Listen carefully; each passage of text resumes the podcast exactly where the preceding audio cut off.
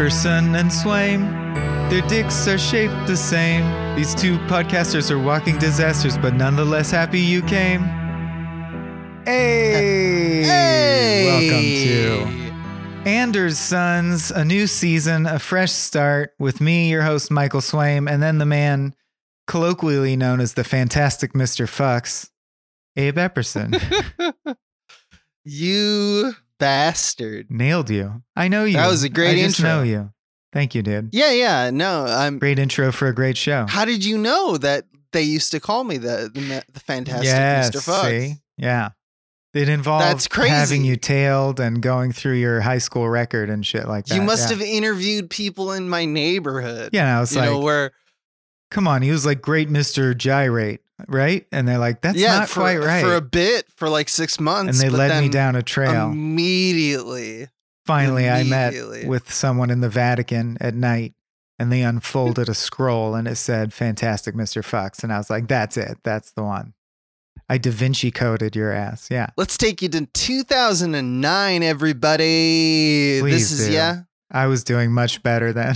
Sometimes we talk about Paul Thomas Anderson, but tonight we're talking about Wes Anderson. Go Wes, young man.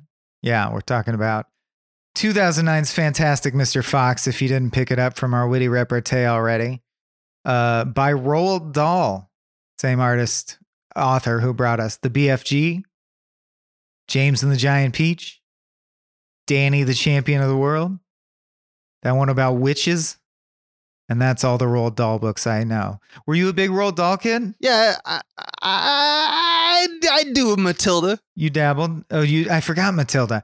I I think Danny Champion of the World. I believe is the first chapter book I ever read. I remember as a kid being like, "This is a real book." That one didn't scan to me as the others did. it's less famous because there's no magic in it. It's uh-huh. literally just about a son and his deadbeat dad who sort of is rough around the edges and like takes him pheasant hunting and teaches him how to shoplift and stuff like that. It's almost like Kikujiro, that movie we saw. It's like, what if your father figure was well meaning, but he's rough around the edges, you know? Yeah, And kind of a low key criminal. Yeah. yeah, that's. uh, But it's on brand because like, leave it to Michael Swaim to be the guy who like chooses one, one offbeat. Maybe I'm wrong about this. No, it's a deep cut. Danny Champion of the World That's is not the okay. popular Roald Dahl book by any means. It's we're talking Charlie and the Chocolate Factory. I mean, on. I didn't know about Fantastic Mr. Fox, and I was familiar with the writer. You know. that is one that I didn't know as well. So Yeah. my first introduction, which should be said, is to this film. This is my first introduction to the idea of Fantastic Mr. Fox, as it sounds like it is Abe's. But for the record, just will say it out front. The book, from what I understand from researching it for this, ends at the point where the cider washes them all away. Mhm. Um. So no, no. Right before then. Wait, do they just die? No, Do no, no. die? Right before Oh. then is what I meant to say. You know how he, he gives a pep talk at the dinner table in the sewers, where he says, "This is all fine. We're just going to live in the sewers. This is fine." Yeah. That's where the book ends. So Wes Anderson added, "What if it got flooded and they had to do all the zany madcap climactic Act Three type shit?" Right? And it makes a lot of sense. That's what makes it a movie. Uh, yeah, yeah, yeah, yeah, yeah, Yeah. I, I, I- think that that's probably a good choice for the movie. To be honest, um, yeah, my familiarity with this is not just that I didn't know the uh book from or the short story from. I don't even know what a fox is. But I held off on watching this because um, I think it was God at this point 2000s like eight, 18 19 you mentioned to me in a conversation that I'd like this more Hard line. spiteful Yeah. spiteful of Wes Cruel Anderson is the yeah. and you it's not I You wouldn't say a real that monster about it. yeah, it was a real piece of shit. And uh you were like, "Hey, it's animated and the control in which Wes Anderson kind of functions under uh with what you know movie making is, this is what he's good at. Like this is kind of the best version of a Wes Anderson. And I do agree it's almost a perfect Anderson. I just don't Love it.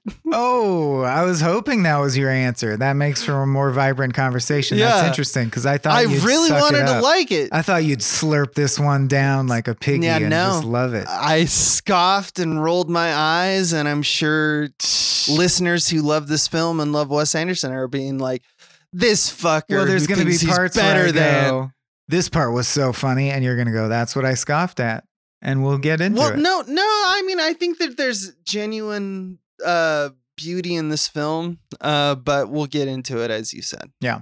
So on this show, we usually diagram things through three lenses.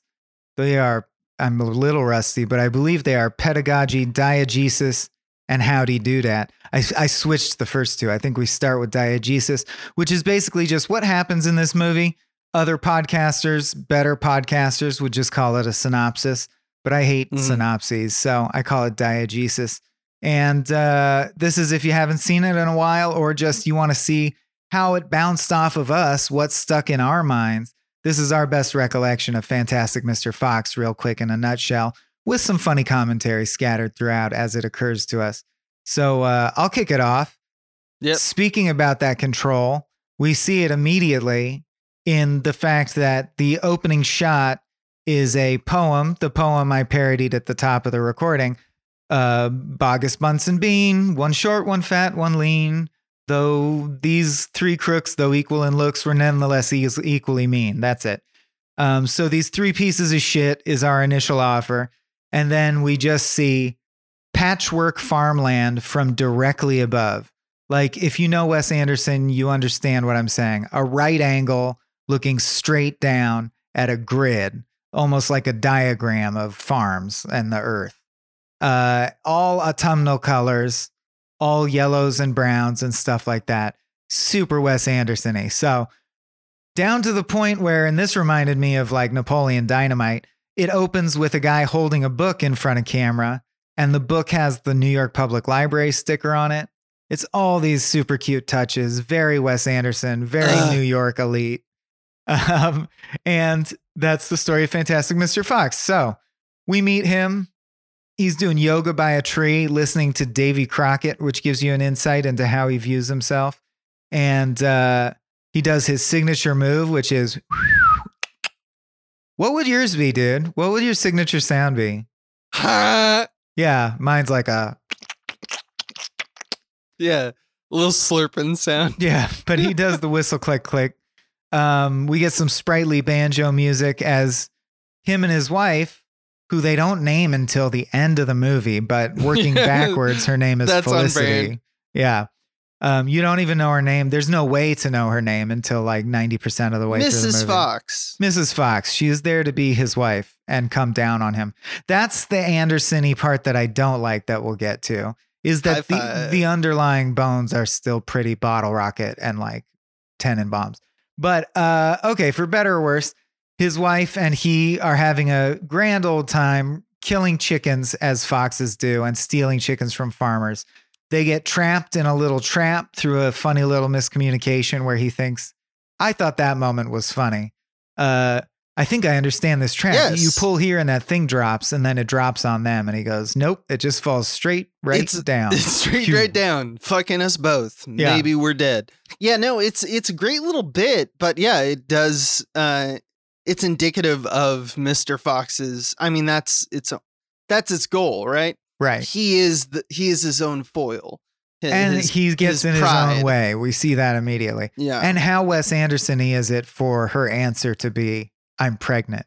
I'm pregnant. That's that's the basic kind of offer I think he's happy with, he's comfortable with. And I imagine that was not the story in the Roald Dahl book, but maybe I'm wrong. I just imagine it didn't play out exactly like that. I don't think it's that way. Yeah. But uh, because they're pregnant and their lives need to be safer, he promises that he'll find another line of work instead of being a fox and killing chickens. And he becomes a newspaper man. So we flash forward to two years later, which is 12 fox years later. So it's a one to six ratio. And they all live at uh, a place called Number One Bramble and Shrub, where he's where he's like they live in a bush like A foxes lot of do. bees. Yeah. yeah. He writes a newspaper column. Their kid is Jason Schwartzman, and he doesn't want to go to school and he wants to wear a white cape all the time because he likes this comic book called White Cape. And he spits on the ground whenever anyone tries to like connect with him as a human being. He's a shitty kid. I do like. He's a shitty that- kid. yeah. yeah, he, yeah. He he uh he's twelve and he sucks. But you know who isn't twelve and feels and bad sucks? that that everyone knows he sucks. That's what he's pissed about. He yeah, keeps saying he's a little bit. He thinks he's an athlete, and he's clearly not. He thinks he's as cool as his dad, and he's clearly not. Or is he? We'll find out later. Um, yes. Fox wants to move above ground. Says, I'm seven non Fox years old. I don't want to live in a hole anymore. It makes me feel poor. Uh, wife, we are poor, but we're happy. Hey, those sound like good starting conditions for a children's story. yeah. Um, so they, uh, well, first of all, he eats his morning breakfast like a fucking wild animal. Did that bit That- get I- you? Yes, of course. That's a wonderful bit. Anytime, th- multiple times, because the next scene is actually uh, Mr. Fox and Badger Lawyer, and they plead like the Badger Lawyer pleads with him not to purchase the ch- uh, the, The tree. he wants to live in. Yeah. and they have a moment where they like go, ah, and they go feral against each other, and they fight like you would imagine a badger and a fox would fight for just a split second. It's a great bit. They do it several times in the movie, and no one is hurt. It's it's all They mostly you know, just say, "Don't throwaway." cuss at me. Don't cuss and point at me. Are you cussing Oh yeah, that's me?" another thing, which I thought was also I love that for a uh, children's story. Just Dude, the idea I that all cusses are replaced with the word cuss. All cusses are. th- At some point, someone calls it a real cluster cuss, and I was like, "That's the peak of that. That is so good." yep, yep, yep, yep. And uh, then there's graffiti in town that just says "cuss," like Yeah, someone tagged. Someone was like, "I'm gonna Yeah. cuss right now." Love it. it's a great little bit. It's uh, Yeah. there's no there's no denying that there's charm here. And I think it also supports the final message, which jumping ahead is ultimately we are wild animals. It kind of reminds me of our Yeah. Nightmare Before Christmas concept or or chat. We are Mhm. wild animals. That's what we are, and we can't change that. Um, which in this context, we'll talk about it. It becomes complicated. Because the it's Selleck of also- it all. It's kind of like saying boys will be boys and everyone just better get out of the way Yep. but um but it does show in little ways that even though they can talk and they have IMAX and they have post-it notes, these are wild animals, right? So when they eat, they go crazy. When they kill chickens, they get the bloodlust. When they get Mhm. mad, they fight like animals. They hiss and circle and growl. Um, so they go and look at the tree that he wants to buy. They find out that there's a, a super who's an opossum who lives there who's easily scared into playing dead. And that's his whole bit. His name's Kylie. And this I found out was actually based on Wes Anderson's real life. So I assume it's not true in the Roald Dahl book. But I wrote down a note at some point. Did he know a possum? Does he live with them? No, that's it's like Kylie. Does he live with them? He seems to be there all the time, even when they're having breakfast and stuff. yeah. And that's not my understanding of what a super is. But Wes Anderson had a situation where he moved into a new house, and the guy who was in, responsible for renovating the house, the contractor, said, I'm going to live here while the renovations are going on because they're so major. And he said, That's okay. But there came a time where he was just living there. And he eventually had to ask him, like, when are you moving out? When does this end? Which is hilarious to me and informs the character of Kylie here. Yeah, I, I 100% hate it, but it makes sense to me that Wes Anderson probably in Paris Right. grabbing some baguettes, Chocolate bringing them home to some stranger in his house, and going, living with it and loving Isn't this a quirky kermuffin that I've bumbled myself into? this is the movie. Um, so we also get to learn Boggis Bunsen Bean, one short, one fat, one lean, who are three farmers that are the big bads of this. Although they barely talk, I was reading something like they only have like four lines per scene and they're only in three scenes. Other than Bean, who's the guy who's the tall, lean hunter guy. He Who's only played by Michael Gambon. Sir Michael Gambon. He only drinks alcoholic cider and his only goal is to shoot varmints, right? So you know he's going to be a force to reckon with. Nevertheless, like Danny Ocean, this is too much for this fox to resist. He's like, I specifically want to steal from that guy Because You're- come on, he's going. This is like the casino that can't be broken into. That's the one I want to break into, right? Yeah, no, you're absolutely right with like they are parallel characters in a lot of ways. Yeah. For some reason we decided George Clooney was the guy who was like did not want to move on with his life and wanted to stay forever the bachelor. I wonder why. Yeah. Well, Probably because that's just true about his act 2 in his life. in his life, in wanna call it. Clooney's life, I bet. Yeah. It's also a just a cute little thing conversation he has with Kylie where it becomes apparent he's going to do this behind his wife's back. He tells Kylie, Yeah. put on this bandit hat. And it, that's not a good sign, right? And he uh, gives a little speech about, like, how can I deny the wild animal in me, stealing chickens and biting them and feeling their blood in my mouth? That's what As if Mrs. about. Fox doesn't have that a part of her. I'm sorry, I'm getting ahead of She's myself. also an animal. Yeah. Yeah, no, no. I mean, I'm not saying and she helped deny him. She was there in the early days. She was there yeah, in the yeah, early for days sure, stealing for sure, chickens. for sure. Um, yeah. The but fox she's is- grown up. Yeah, she's grown up and she's decided a family is the priority, which I think is a pretty good Yeah. thing that humans should tell humans. Stories. She paints. wise. I like that she paints little landscapes, and they all have inclement weather.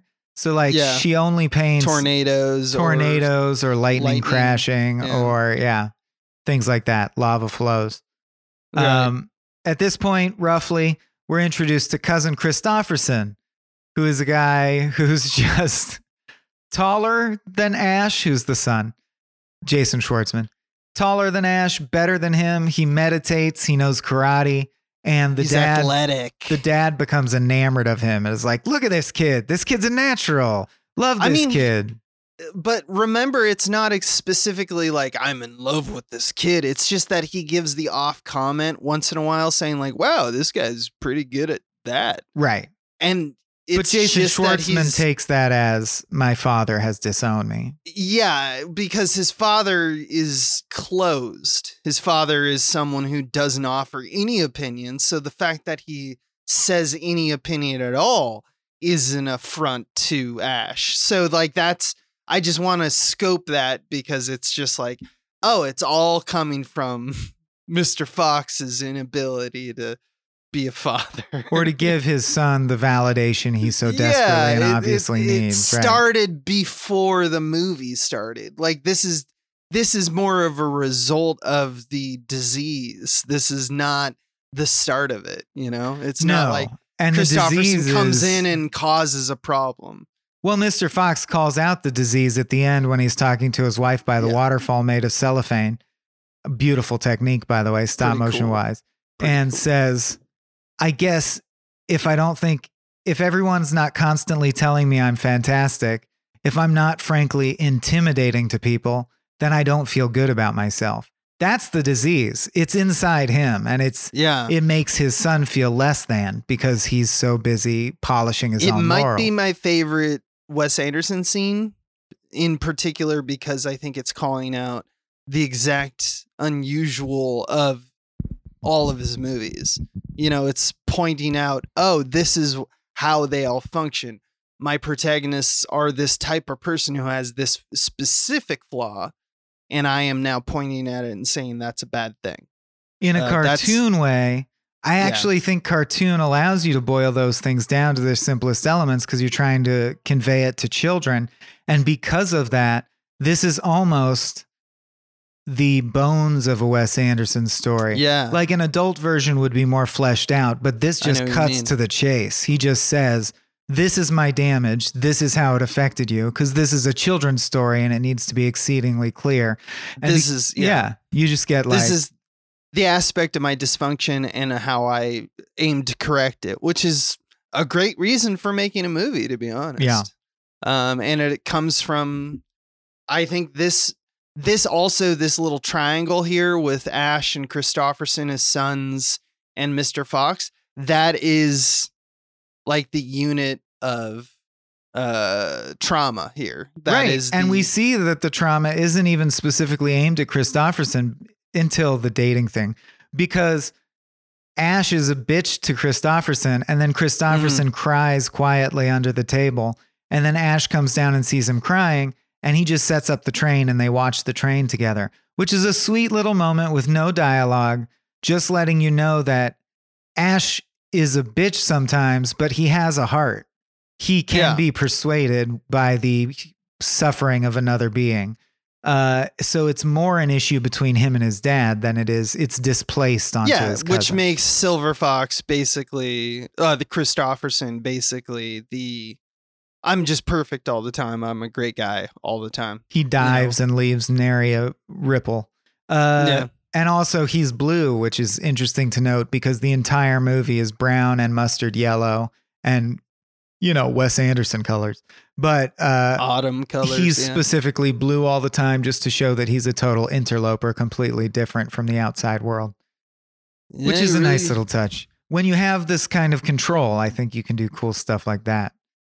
Yeah. Not, not that yeah. you couldn't do that in live action. but just that subtlety is is effective because Yeah. you don't notice it. You don't go, "Oh, it's blue." You just No, notice that. Oh, to my palate, he looks different. I've different gotten than used to this one thing. He looks different. he's outside clearly not related to this family. Yeah. Yeah. so he says, put this bandit cap on. And then he says, and so it begins, which I like. That's always a good line in, to me in any movie.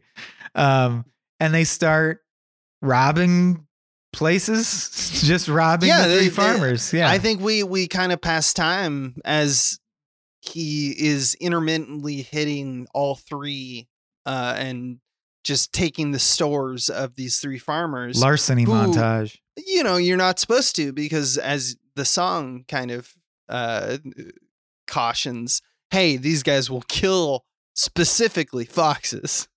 Yes. So And uh they're killing beagles, I'm pretty sure.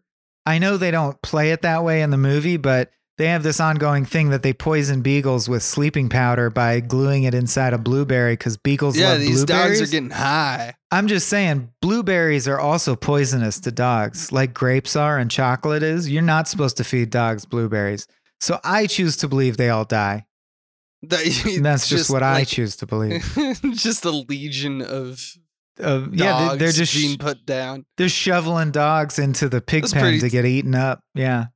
Yeah, it's pretty damning for Mr. Fox there. Mhm. Um, Well, but, I mean, you know, later we find out they have a dog who has rabies and they're just keeping it alive so that Yeah. they can use it as a rabies dog.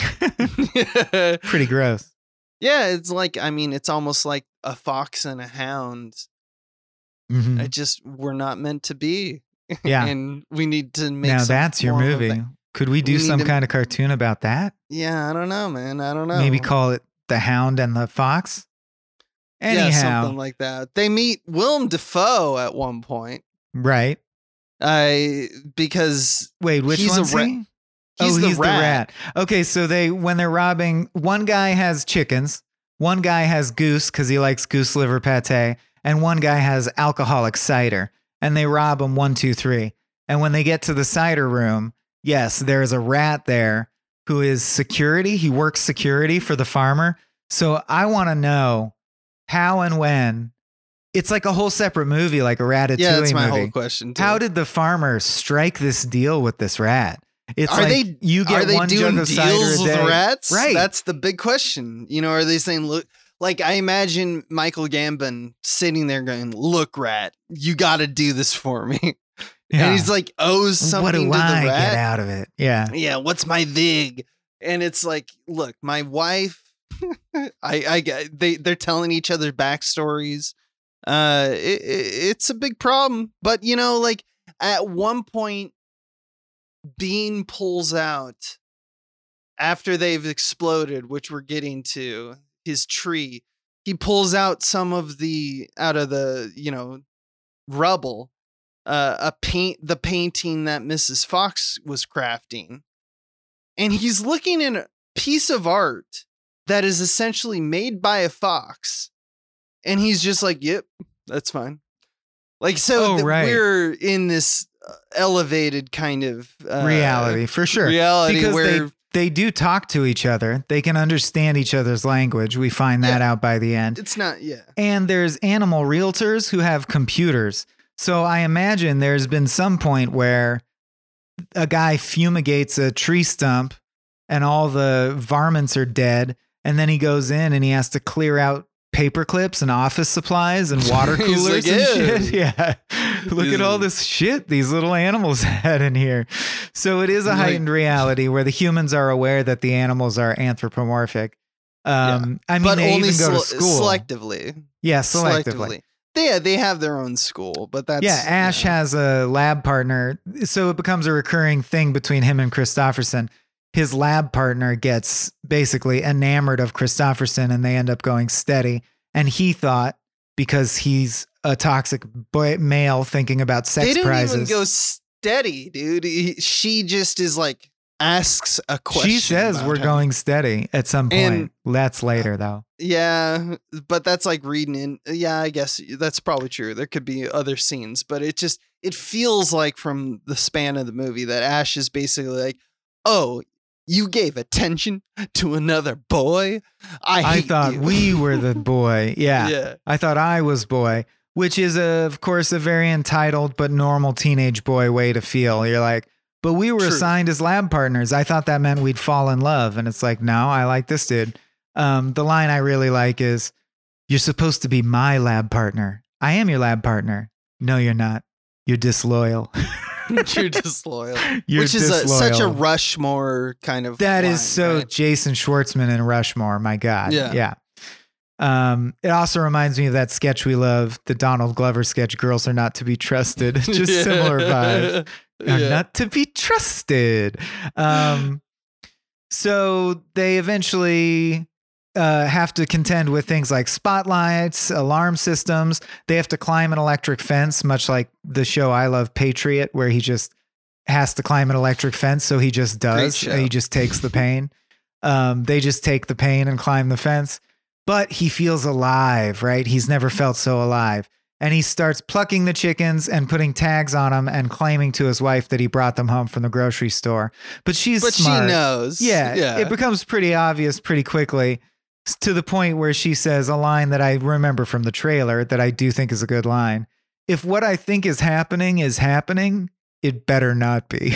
yeah, it's uh, the one of the best red herrings of a line ever, and by that I mean that you think that there's going to actually be a punchline. The second clause of that sentence, more or less, yeah. is going to be something, and they go backward. It better they go. not be happening. Yeah. It better not be happening. It's good It's- joke math. It's good joke math. It's great joke math.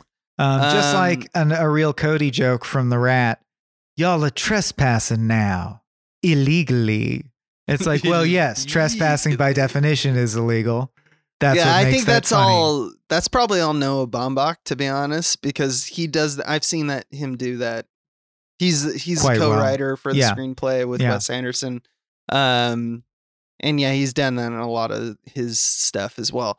Um, just to point out that the stakes are now like through the roof because literally they blow off the roof of the fox hole slash tree that they now live in The in. farmers are now against him and trying to kill him, right? And this will make the bulk of Act Two. and they hide in the bush near his tree and we uh, mr fox comes out uh, one day un you know expecting anything uh, they shoot up the place and it's a very like american presentation of you know how they just start firing wildly you know it's just like get them you know it's a very south park kind of uh approach to you know blowing up something and they sever his tail. They eh, they shoot off mr fox's tail and the facts the fox family knowing that they're found out i love this kind of detail which is just that the foxes go oh they know where we live and they're human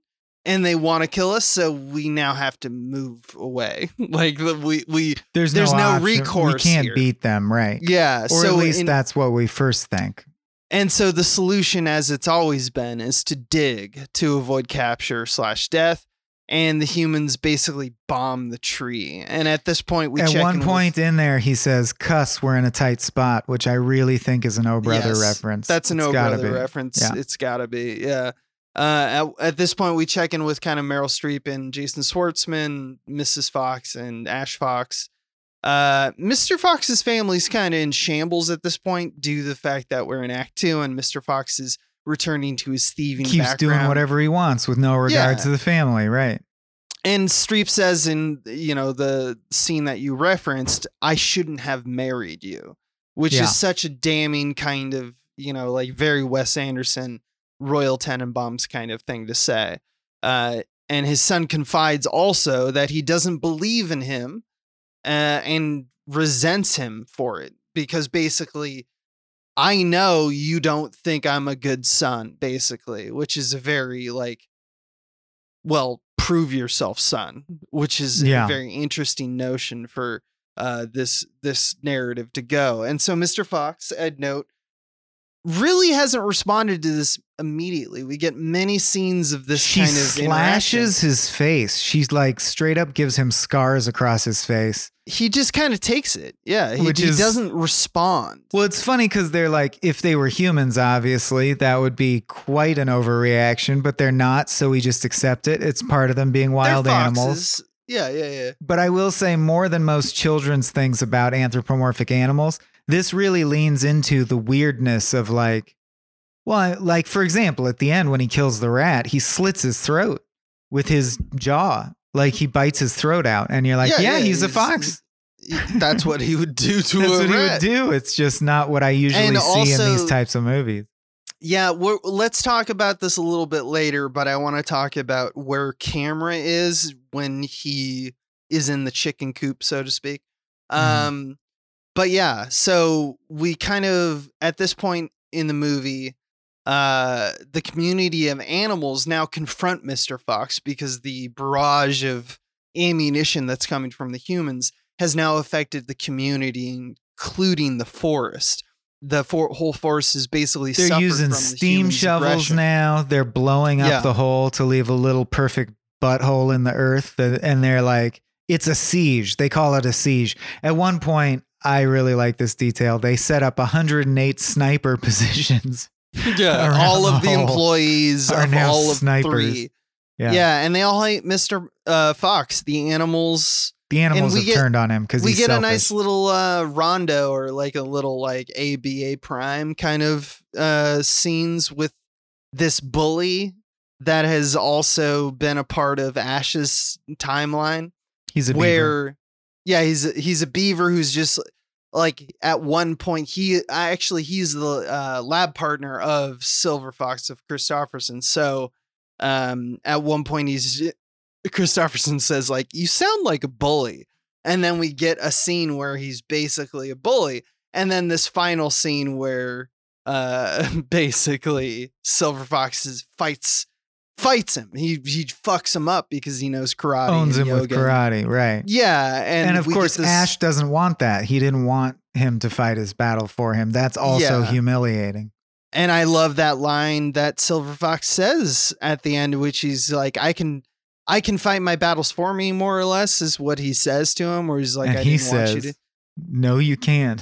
No, you can't. You you are not good at fighting, which is really the final call to action for Ash to both prove himself to his father, him to himself, and, to his cousin. Kristofferson. Yeah. basically to the community that he is his father's son, which once again, that's what everything matters is that you got to prove yourself to daddy. Prove that you are also fantastic. Yeah. Uh, then uh, Mr. Fox says he's come up with an incredible plan. And the incredible plan is to dig sideways instead of just digging straight down, which they th- should have thought of easily the very first day. Dig sideways if they're just digging down and down and down and trying to attack you, and you have to dig down and down and down. Guess what, asshole? Turn any direction, and now you're good. yeah, it's it's about as it's as clever as a fox. That's right. So they dig under their farms and rob them all again one at a time. They kill a bunch of chickens. They dance to celebrate. They dig into the cider cellar and dance to celebrate. Hell yeah. They go into the goose house and dance to celebrate. Then they steal real shit. Like you'll see them in the tunnel with like TVs and Yeah, shit. they Like just- they're stealing their jewelry and I shit. love that those details too, and Yeah. they're just you know taking them into the sewers. Um, to such a this point. degree that they have become a local folk legend and we get Petey. I, I I know this scene is neither here nor there, but there's like a protest song being sung around the campfire about people who are kind of rooting for the animals. Yeah. And uh, Michael Gambon comes up and goes, Great. What are you singing, Petey? I'm just making it up as I go along, really. Well, that's just weak songwriting. You wrote a bad song, Petey. it's the best scene in the movie. It's a good scene, yeah. It's a great scene. It has nothing to do with anything other than telling an amateur musician that they suck. You- yeah, Uh, that's which we all can stand by. You wrote a bad song. you wrote a bad song. So the animals are all holed up in a flint mine, which is they treat as like a refugee camp. Everyone's trying to do mutual aid, community service, you know, get people what they need to eat and drink, get people medicine, get people patched up. But it's hard times. Hard times have come to the farm. Um, there's also a great scene where Mr. Bean flips the fuck out and like destroys their whole trailer. I liked the animation in that. It reminded me of Once Upon a Time in the in Hollywood, the uh DiCaprio Oh, yeah. flipping out in his trailer. Yeah. Yeah, yeah, yeah, for sure. I, I think the uh, stakes also are upped at this point on both sides because at one point uh, Bean has this idea. He's like, "Well, I have an empire of apple cider. I'm going to purge them by filling the whole, filling everything with apple cider." And on the other side, as they're kind of this ha- occurs while they're feasting on all of the riches that they've stolen from you know the collective of farmers uh ash and kristofferson are captured by the farmers um, Because Ash wanted to go on a quest to recover his dad's shot off tail, which Michael Gambon is wearing as a necktie. So, you know, it's a dangerous actually- mission to say the least. yeah and it's actually kind of like a pact act too to be honest like this is kind of the final bit of that but like there's a lot that goes on here there's a lot of story going on because we also get the idea that kristofferson who is the one, sole capture of the farmers ash gets away uh, they think kristofferson is mr fox's son which in the you know silly logic of this movie you know humans don't just kill foxes willy-nilly they negotiate and say like a "We hostage swap and shit. Yeah. yeah. but it has the added effect Which is also funny because does that mean Mr. Fox could go, that's just my nephew, kill him. I don't give a shit. I mean that's the yeah that that's would be the logic shitty that seems to, do, be yeah. implied. Yeah. but yeah he could do that and they would be like all right we're gonna shoot this fox Yeah. i guess um but like it has the added narrative eff- effort of you know ash is now doubled down at this point he's attempted and failed and and the flood flooded everyone and washed them all away uh, into the sewers where they say is anyone hurt we're all hurt so like they're not doing good. The community is distraught. Everyone's mad at mr fox. This is the point where she says i do love you but i shouldn't have married you. Yeah. Uh, and he it's says the all is lost point. If people aren't intimidated by me, I don't feel good about myself. So it's basically, well, we'll talk about it later. Anyway, uh, he apologizes to Ash after Ash gets back, having successfully saved Kristofferson because Kristofferson taught him karate real quick, uh, and says he loves him just the way he is, right? Which is the thing Ash has been waiting to hear his whole life, and that he is an athlete as he wants to be, and that he is proud of him and he is fantastic.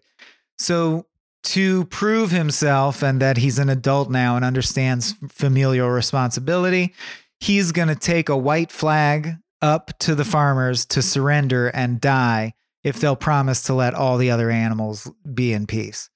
Uh, so he's yeah. yeah. he's doing a selfless act i guess at this point even though he's created this situation by just moving into the tree but you know yeah he's he's doing the good thing he's he's uh, surrendering in order to free kristofferson and the farmers prepare an ambush which uh they kind of clever mr fox kind of anticipates and gives orders we get a little montage it wouldn't be a Wes Anderson film if it didn't. Uh, you know, this is where Beach you go. This is the fun and games. Beach yeah. Boys, yeah. And the far, uh, so basically the animals prevail, uh, and Mr. Fox and friends break into the location uh, that Kristofferson is at in order to free him. And just to throw out another scene that happened a little earlier in this we get the final kind of act with the rat, where I just want to mention this because we will discuss it later that Mr. Fox decides basically when he does his little white flag and he's like, I'm gonna go give myself up, he runs into the uh Willem Dafoe again. And um And Willem He Dafoe has this crazy basically electrocutes him, as he, yeah, said. He has this crazy doomed energy that's just like, look, man, the I am what I am and you are what you I'm are. And one of us has to die right now. That's just how it is. And I don't care which one it is. Let's die. Let's die but he together. lets he lets slip the uh, location of Kristofferson, and then at this point they break into like a compound, a literal compound, um, where like just the group of the group of foxes slash badger, I guess, or uh, a possum rather, uh, is in a situation where they're being fired upon, and Ash does some gymnastics to prove his athleticism to all. And everyone's very impressed, especially his dad. And Ash actually frees Kristofferson, as you mentioned. They escape the gunfire and a rabid dog, um, turning their enemy against themselves. Basically, they release the rabid dog and it attacks the human. The dog has rabies, and they escape on a tiny motorcycle. and uh, the badger, played by Bill Murray, who said that he was a demolitions expert, indeed starts throwing a bunch of lit on fire pine cones out in from the sewers up into the into world, town. and they burn this town to the ground. yes, imagine. the animals destroy this place. It's amazing. like imagine some badgers and some fucking rats Ruined your town. just threw bombs Yeah. into your bakeries Basically, and your Molotov newspaper cocktails. Yeah. offices. Yeah. Molotov cocktails, basically. Uh, so this is all happening simultaneously. Dude, I love the rabbit does the prayer from Boondock Saints and then Yeah. runs around with a sling, not getting shot by bullets. Love it. Espiritu Santi, Espiritu. like, Yeah. yeah, having a great. It's a great. it's a great battle a- scene. It's a great battle scene. Very aware of its silliness. It's, Fox it's finds so a good. tiny motorcycle that shouldn't exist. Yeah, Yeah, it's just silliness. Um, but now, as the guy in the helicopter overhead says, tracking them, looks like a uh, fox in a tiny motorcycle with mean- a possum and uh, another fox in the sidecar. Am I really seeing that right? well, I think it's some the paraphrase of the line is like, "Does this mean anything to anyone?" oh yeah, is anyone picking this up? Does this mean anything? Yeah, yeah and, Little tiny and fox then and immediately motorcycle? Michael Gambon is like, "Yes, you need to come pick us up." Mhm. you know, like I have, I have issues with this fox, and um, this all plays out, uh, and as they leave, Mister Fox and company, uh, take what's left of Mister Fox's tail as they go. It, it's as you mentioned, been made into a tie at one point, and then ripped He apart pins by it a to his dog and pants. another. Yeah, it's just ornamental now. He's a furry because he wears Yeah. a fake tail. He's Yeah. technically a furry. Uh, also, Ash at some point in here apologizes to Kristofferson and they make up. He says, I'm sorry, I'm grumpy, I spit, and then he spits on the ground. and I just liked that. Um, it reminded me very much of the brother fight in Tenenbaums when they when uh Stiller chases Owen over the wall. Yeah, Uh, and they finally just make up, and it's like, well, we're still family, right? And uh, I think that's. I had another thing about Ash, but whatever. He runs the gauntlet all bravely, just like his dad used to do. And he uses a rake as a whack bat in a really impressive way. And he breaks the doorknob and digs down and does all these flips and moves to where the dad's like, "Oh, he does have it. He is. He is my son." Uh, and he replaces his tube sock that he was using as a fake bandit hat with a real bandit hat. Now you know, father and son are good. that again. has been completed. I also really then- like the trivia that uh, earlier in the story, Felicity said to Ash, "You have 29 minutes to to come up with a good apology for your cousin." 29 minutes later in the film is when he apologizes to Kristofferson finally. Yeah, and uh, Jokes. It's really just a. I it's like just- jokes. It's jokes. It's calling out exactly when you do it, and so says, Ash, That was pure wild animal craziness. You are an athlete. Here, put this bandit hat on. And that's He's all part of the group now. that you need now. Yeah. that- he just need to acknowledge his fucking son. And basically at that point there's an epilogue where the animal kingdom now lives in a well-to-do sewers on the up and up, inviting other animals to stay there. Mr. Fox apologizes to his wife for being reckless, and she immediately forgives him. Um, his son is now accepted by his father's ambitions. Uh, so they're both happy, and Mr. Fox leads them uh, just intuitively to a hole in the ground that leads to a supermarket yes. where they'll feast as long as they can. He's And Mr. F- It's now the movie Over the Hedge, officially. yeah.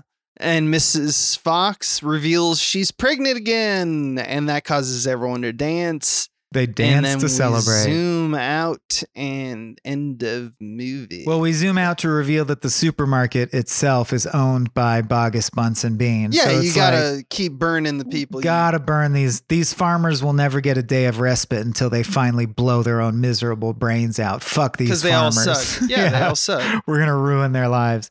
Yeah. Um, you forgot a little interlude that I do think is important. It's a sea runner. Is that he says he has a phobia of wolves several times, and then after they make their great escape Oh, on the, the motorcycle, it's the best movie. shot.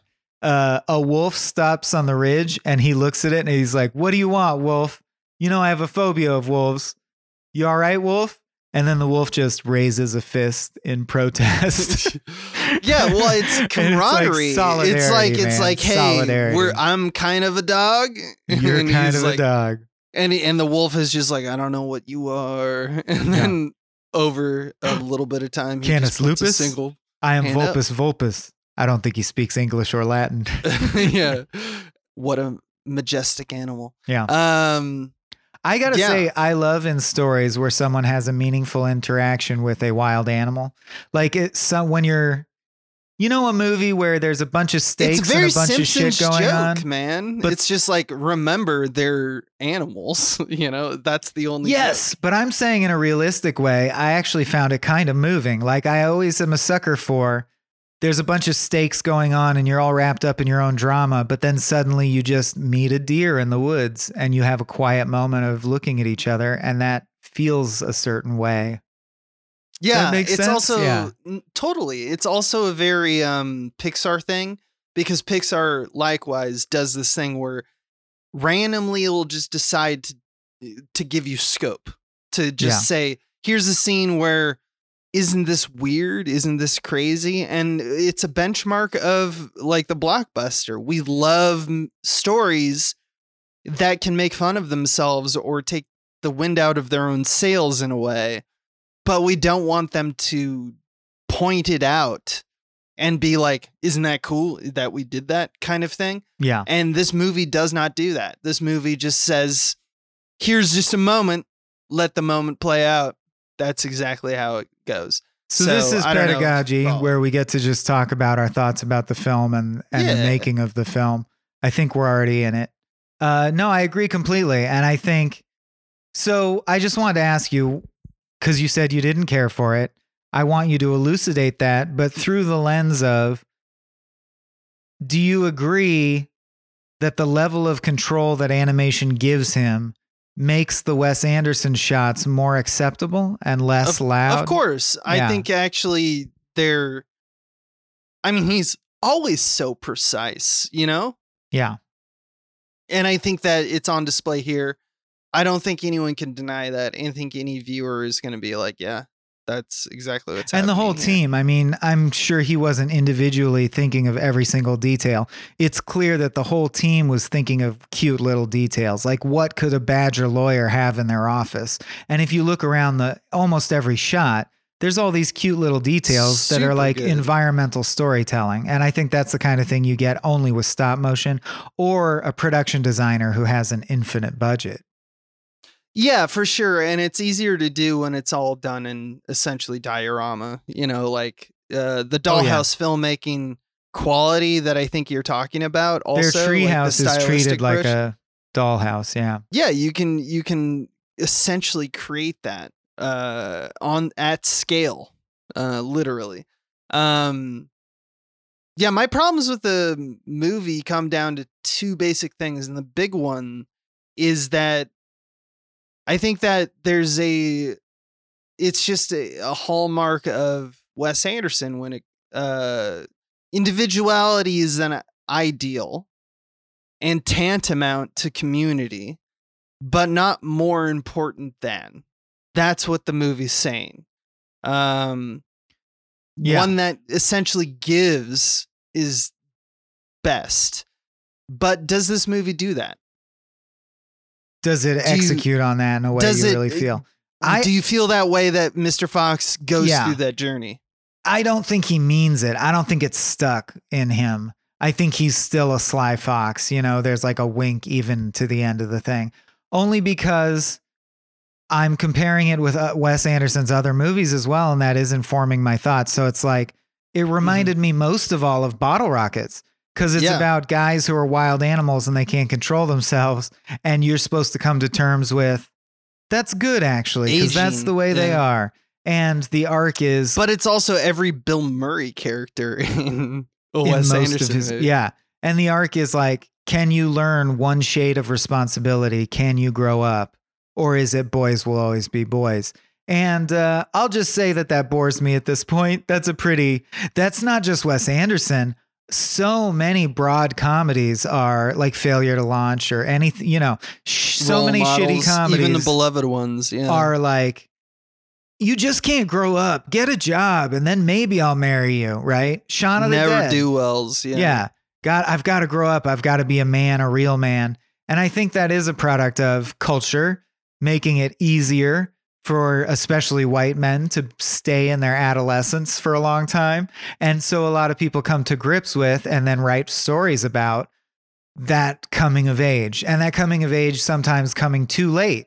Like you're dragging your feet, you're dragging your feet. Okay, you finally man up and are going to be a dad, a good dad. Uh, and I think it sort of buys into this idea that once you're a dad, something is lost. You're not vivacious anymore. Now you're just a dad. Um, but that it's the lonely road we all must walk down someday. And I'll just say, not all that sits well with me. I don't necessarily think of life's journey that way. But Mhm. it is a classic staple of comedy arcs the male husband who can't stop doing shenanigans and then he finally learns to just cut it the sh- cut the shit out and grow up that's his and it's the big lesson particular way in which Wes Anderson protagonists see themselves as awesome all the time, and they see all other characters as archetypes, like as they fulfill moments in the protagonist's story. And I know that literally is what story is. Like any writer is going to sit down and say, "You craft story." f- For the most part, this way, you build a character around like, what's the impetus? What is it going to do to my protagonist? but I always feel it's more arrogant when Wes Anderson does it, and I know that that's like it feels more like he has found a particular kind of dysfunctional family scenario that he's really comfortable writing around that really works for him. Like this family is not unlike the Tenenbaum's family, is not unlike the Bottle Rockets guys. Uh, and that's okay. It's okay to do basically one thing. It's still very different by virtue of the fact that it's stop motion. And I know that's kind of a cheat, but as someone who really loves stop motion in and of itself, that is enough to refresh it for me. Like, yes, it's kind of like Royal Tenenbaums, but it's stop hmm. motion and it's a cartoon, and that makes it more delightful to me. And I do think it bears more with, it compares more to Rushmore and Bottle Rockets in terms of it actually has jokes. It has honest to goodness jokes that are really funny in it. It really does, and there's a lot. Like I, I as I mentioned, there's a lot of charm here. I think that anyone who's watching it can behold the fact that like these are all craftspeople who are really good at what they do, and I don't just mean the fact that they're like filmmakers who are stylistically impressive and precise, but also like the heart of the story is also good in that like it does want to tell a universal story and if you if it stands alone it is a fantastic story um there's nothing to take away from that but when you look in the aggregate of uh, Wes Anderson's career it's it's very telling that he has this like single mythology like uh yeah, he is what he is. He tells the Yeah. story that he tells. yeah, it's over. the same way that he approaches every frame to be like, I want to do flat space. I want to Ah. not have. Yeah. I thought I that was interesting because he does. There's there's also way more close-ups right down the barrel than I've ever seen in any other stop motion thing. So I think it Mm-hmm. was a bold choice to say, I'm gonna have an emotionally resonant moment hit, and you're just looking at an extreme close-up of a doll with glass eyes, and like I really am gonna trust that the imagination of the audience can imbue that thing with meaning and life. And I think they do. I think when we get the close up of Felicity talking to Ash and she's staring straight in camera and he's staring straight in camera, it works. And I'm surprised it works with dolls that small because a close close up of their face kind of reveals how simple the doll is. It's just glass eyes and a bunch of hair. And uh, they used to call it the Kubrick stare, this kind of Yeah, extreme close right. up. And I like that he's willing to do Kubrick stares with dolls. I just think that's a cute idea. No, that's that. Yeah, and, and if it wasn't, if I personally could see that and not look at like, oh, these are taxidermy dead animals Because they are real, it's real animal hair. And get that this, this is worse. The human hair of the human characters is really human hair. That's even That's worse. right. I, re- I read that tribute too. It's just funny to me because it's like, yeah, it's it totally works. But like, if you watch it, just imagine me going like, "Ew!" every time there was a close up because that's kind of what I did. Going, Ooh, yeah. Ooh, ooh, ooh. But I did like, I, I, did love. I did like the movie though. in the stop motion arena, a couple things that are laudable I got to mention. The boiling of the chemicals in chemistry class. I actually don't know how they did it. It was like with gelatin or something, but he's he's like dropping different liquids into a beaker and they're boiling and changing color. I thought that was really cool. And we already Mm. talked about the waterfall that's clearly made out of saran wrap, but it's Yeah. beautiful. Like they did a beautiful It job with the really saran good. wrap. Yeah. They are really impressive, uh, which is probably a good segue into our final little, you know, spectrum here, right? Yes, although I'll say one more thing and then I'm ready, which is I did note that everyone is always either straight on or profile, right? This we know this. Wes Anderson likes 90 degree angles. Mhm. When Fantastic Mr. Fox is ignoring his son, he's three quarters. And I do think that's Ah, intentional yeah, and that cool. was good. That I noticed Because that, it's or I noticed that it was not uh, the three quarter shot is not something that like imagine a Wes Anderson movie right now, dear listener. When have you seen a three quarter shot? And by that I mean, is it at an angle? Yeah. It's never at an angle. It's always flat space, as I mentioned. So it's always straight on. You know what it is. But when Mr. Fox Um, is about to fuck up or ignore his son, he's at three quarters. askew. As if Yeah. to say he's not even on the same plane as these people right now. exactly Love which it. is which is one of the greatest maneuvers that wes anderson's done because he has formulated essentially a stylistic approach to all of his films which other filmmakers don't do that wes Yeah. anderson is stands alone in that regard And he's I able mean- to play off of it, off of at his least in, thing. in terms of popularity like other filmmakers do that and they say i make a film in a certain way but like david fincher or you know like people that we You mention not- in the same breath You couldn't know, make a movie Kubrick. that's obviously a David Fincher parody, but you No. could make a movie that's obviously a Wes Anderson movie easily. That's how formalist he is. Yeah exactly and so because he's deciding to disrupt that cycle and go like i'm making fun of myself or you not even that i'm adjusting my formula in order to prove us like a story point that is him deciding oh the story takes precedent over my storytelling of it my uh, my impulses in which i tell the story that i think is the right direction Yeah. that i love when anyone does that Yeah. uh not just Wes Anderson but it's it's Yeah. definitely something that when he does that you go ah I notice and it's pretty cool um oh yeah I did want to mention in that kind of same vein the trademarks of kind of Wes Anderson Well, he didn't do Uh, a slow motion ramp So that's he doesn't okay. do the slow motion to end the movie, which we've discussed several times on this podcast. He does that kind of last narration over uh, the movie over slow mo.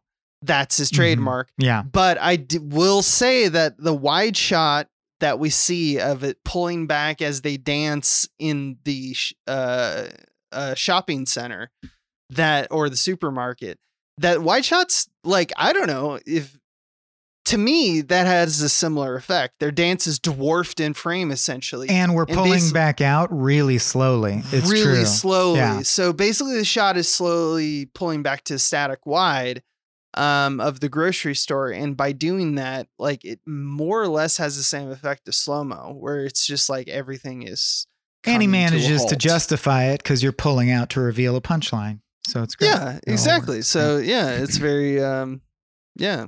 Uh but we've talked about all the other trademarks. The diagrams for no reason other than charm. You know, at one point they the whack discuss a court. game. Yeah. Uh, uh the idea a character is uh, into meditation or yoga. Uh and obviously the narrative consideration that you know your protagonist is a man child Yep. uh, who That's the needs main to pump one. the to pump the brakes with a healthy reminder that individuality should be celebrated. Um, And diversity is and that diversity is strength, right? He gives a big pep talk about how each animal has different abilities and that's what makes us strong. So it's Yeah. this argument for being selfish in a way. It's this Yeah. argument that the community's great and you do need to compromise sometimes for your family, for your loved ones, for your community.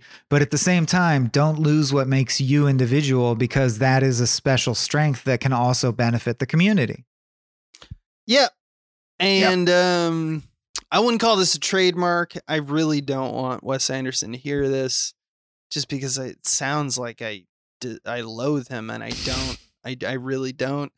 But like there's also as as it comes with Anjelica Huston in several films uh the benching of women.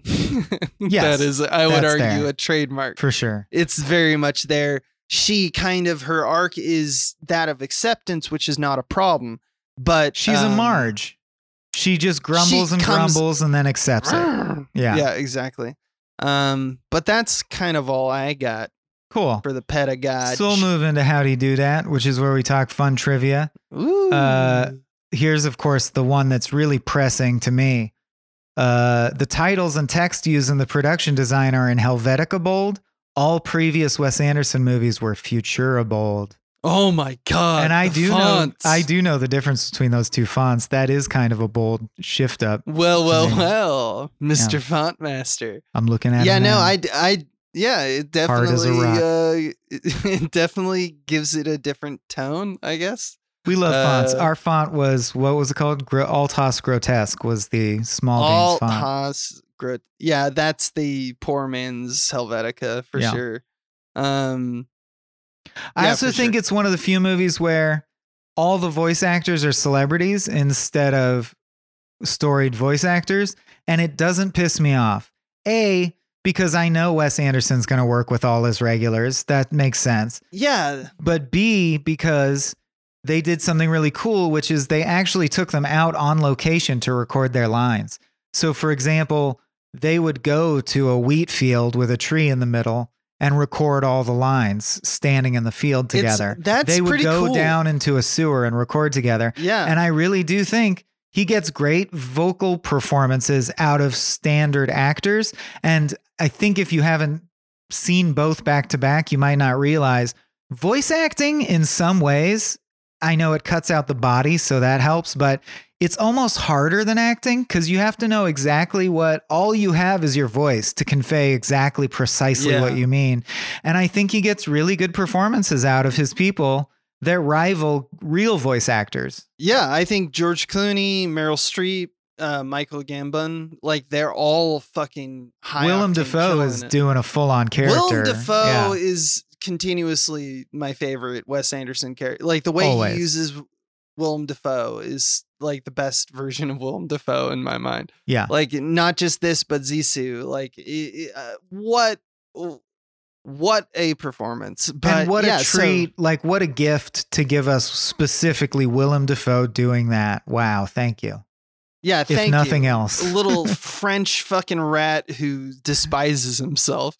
What a fucking great character. Oh, other trivia. They almost got that scene banned because, you know, at the end, he slits his throat and then he says, I'm sorry I had to kill you, rat. What do you want in life? What's your dying wish? And he goes, I just want cider. The thing I guarded. I want cider. It tastes like molten That's- gold. And he takes a puddle of sewer water sludge. and feeds it to him and tells him it's cider, right? To ease his Yeah. passing.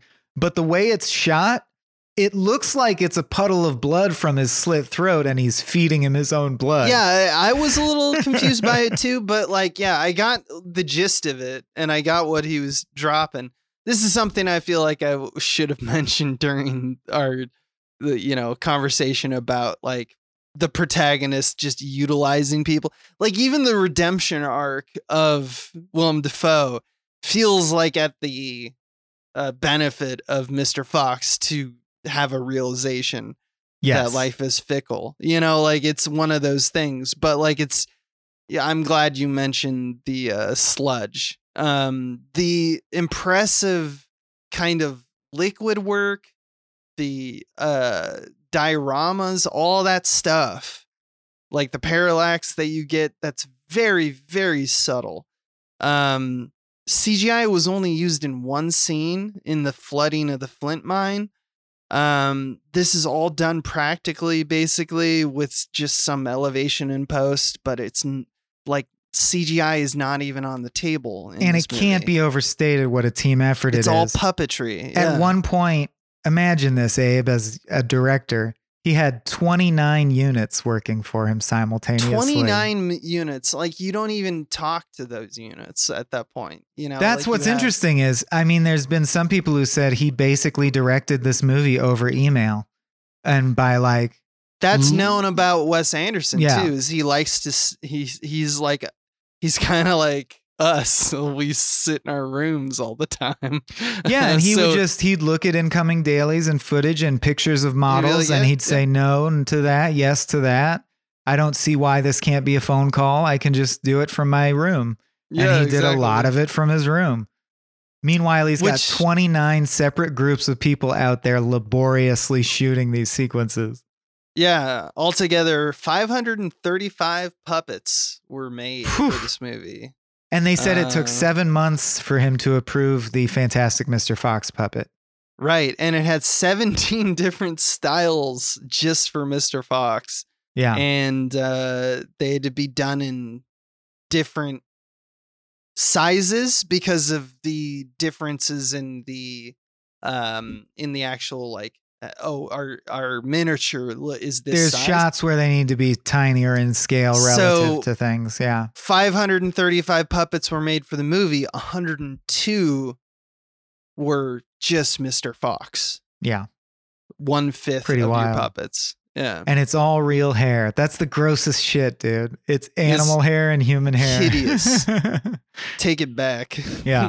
take Um, it back please What else? It was also shot on uh like a DSLR cam. Yeah, that's less, cool.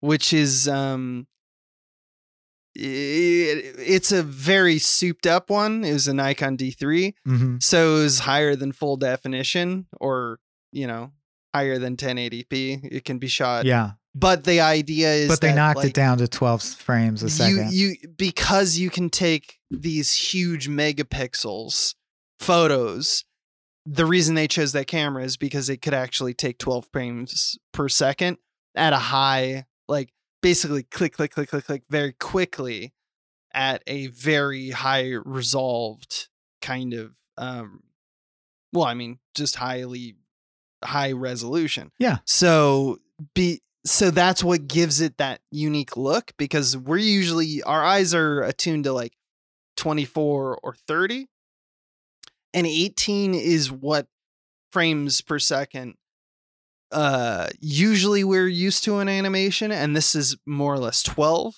um even though they do break that at random times but that's the benefit of the Nikon D3 in this case is that it could take a resolution that was higher than even cinema cameras would do. You know, you hear things like 8K or even we're getting close to like 12K. 100K. Um, who gives a shit? It just yeah, who gives a shit? up. But here, this was during the boom of like 25 megapixels. And yeah. if you know anything about cinematography, that that was all done to sell more cameras.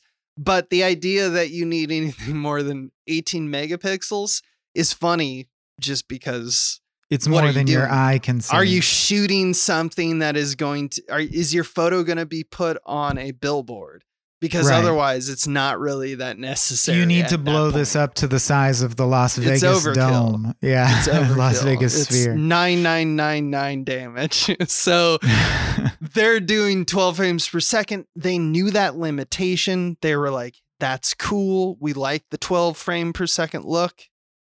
Might as well go crazy ham on the higher resolution to make it look really crisp yeah. and to control depth of field and the aspects of the lens. And using the real animal hair means that every time you manipulate the model, the hair is Yeah. slightly out of place.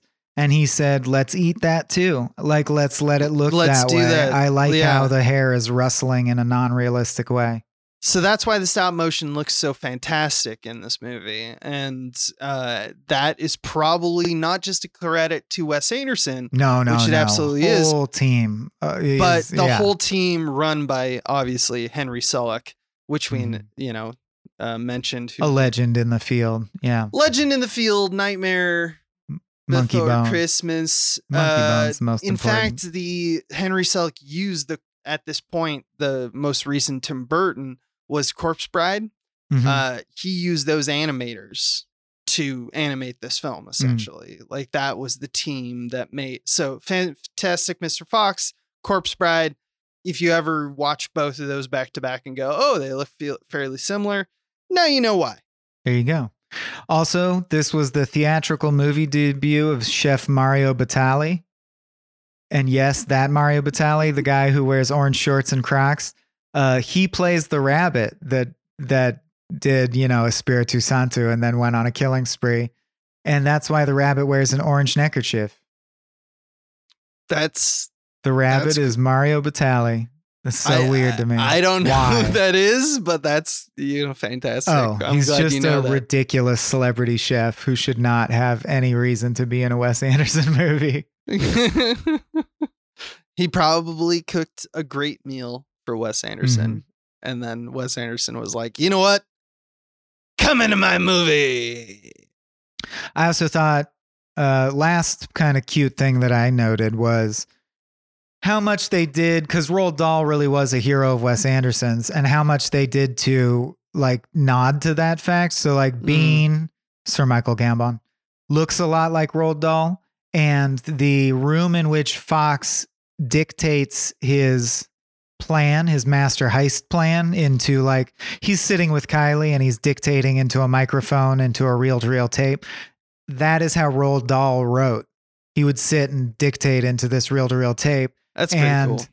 the entire that entire office is a recreation of a famous photo of Roald Dahl's office. I thought that was neat. Yeah. Speaking of Roald Dahl, this uh I didn't know this because I had, hadn't written or I hadn't read the uh original story, hmm but Roald Dahl apparently right before writing the story uh lost one of his children to measles Yes. and then watched another one suffer from water in the brain water on the brain, which is why it's about a father protecting from a car family. accident. Yeah. Yeah, and I, I I thought that that was pretty like wow, this is dark. And one of the original like when I watched it, I was like, you know what? Let's make a children's story about children instead of like adults. Yeah. you know, like that was one of. But now that I know that fact, it improves like my perception of this movie because knowing that the original story was very much so a children's story that was written by kind of a father that Going through some real shit. Yeah. about a family and a father in particular it doesn't seem it doesn't make wes anderson's interpretation that off you know like Yeah, it's not like his interpretation is to take James and the Giant Peach and make it about like George Clooney. Right, right, It's- right. He's actually taking the source material and True to the using spirit. of it. yeah, true to the spirit. It just has a smear of Wes Anderson's normal shenanigans all over it. Yeah, yeah, yeah. So I liked that. I like Yeah. reading that. I love this movie, but I'm real easy. If it's stop motion, I'm probably going to like it. So Yeah, you like animation more than I do. I do. Even though I do agree with your basic pre like preface that animation is kind of a more perfect art because you control so much. I think it's a more perfect art for Wes Anderson. That's maybe my only hot take. I think Wes Anderson should stick to cartoons. He's yeah, better I at think that. Yeah. I think it's I think it's all the same. I think that he definitely has more control here, but control was never his problem. You know, like he is very controlled in Grand Budapest uh, Sure. Budapest Hotel or whatever. You know, like he he's very deliberate in every choice and every floral print. Um, so when it comes down to it, I don't think that he is necessarily improved by this. I am impressed by the craftsmanship of this movie, and I think it's one of his best. That's all I'll say. Okay, great. Good spot to end it. Uh, do we know what P.T. Anderson thing we're covering next? Uh, I My gut says The Master, but- the master Yeah? is up next, baby. Two thousand is that nine? Unless that we're nine? both It's wrong, The same year, but I think it is. no, it's the master is next, but I just forget Cool. what year it is. Um, That's a creepy. I haven't seen that since theaters. That'll be an interesting I rewatch. super excited. Yeah, The Master's so- great. Yeah. All right. Thanks for bringing the positivity, my man. I'm Oh, sorry, yeah. I'm such a such a grump Hey, when it comes to You're a wild Anderson animal. movies. That's what I love about you. I I really do like his movies sometimes. I Mhm. just w- Oh, dude, wait until we get to Asteroid City. You're gonna hear me shitting on so much, so hard. I hope that The that's time my will favorite. come. I hope you I like hope- it. I hope you like it. I hope it. I watch it and go, this Because is so pleasant. I don't see how anyone could like it. If there's someone out there who really loved Asteroid City, I actually want to have it explained to me. Like, why? What about it? yeah. Ugh. We'll probably not have you on this podcast. Yeah, which- yeah. But, you know, make sure and say that. But let me Uh, know. Improve it's always a life. pleasure discussing story and narrative and theme with you, sir. You too, man. It's my favorite thing to do. Yeah. and uh, really I'm glad we're back with a new season. Yeah. If you miss Kings of Kings, sorry about that, but we'll do more later. we'll be back, baby. We'll be back. That'll be back too. And we will be back with another episode of Anders Sons on the Master in about a month. This has been a Small Beans endeavor. We're a bunch of pals who make podcasts, sketches, music, web series, and movies. The beans always have new ideas percolating, so make sure to check us out at patreon.com slash smallbeans. That's P-A-T-R-E-O-N dot com forward slash small beans, where you can browse all of our current and past content, see what we've got planned in the future, and learn how your support can help the small beans grow into huge, giant monster beans. If you enjoyed this content module, please like, rate, subscribe, or tell a friend about us. We love you.